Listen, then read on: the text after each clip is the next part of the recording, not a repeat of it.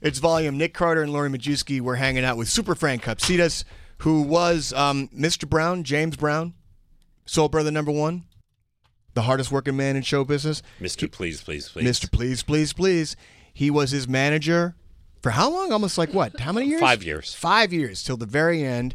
And we're discussing uh, this recent story and these uh, recent allegations that his death in 2006 uh, was not of natural causes. Perhaps he was murdered. Perhaps. And you believe that? You're, do believe You do that. believe that? Did Yes. you believe it from day one, or did this CNN investigation help to convince you? No, no, no. That I didn't believe it the second he died because there was so much going on, but I started to get gut feelings like okay, this is strange that Emory Hospital won't let us do a press conference. Oh, this is strange that no security cameras were on. Uh, and Okay, now we wait, were now- so busy that Why don't you think Emory would do the, the do the press conference? Because I mean, you're not saying if he if there was foul play, the hospital was complicit, are you? They said we're no, we don't do that. Okay. and I said, but you do do that. They said, no, we don't. Well, we're not going to do it. And I said, okay.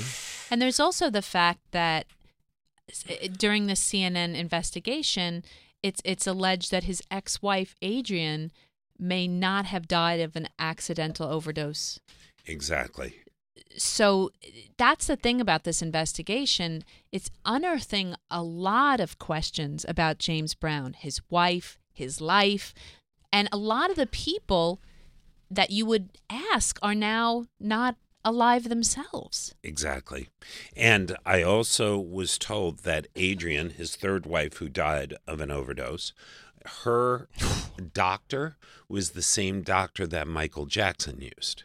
Conrad Murray? Yeah, because Michael was around our camp quite a bit. We would run into him. Or he would come out. So it was interesting. It, there was definitely a close relationship.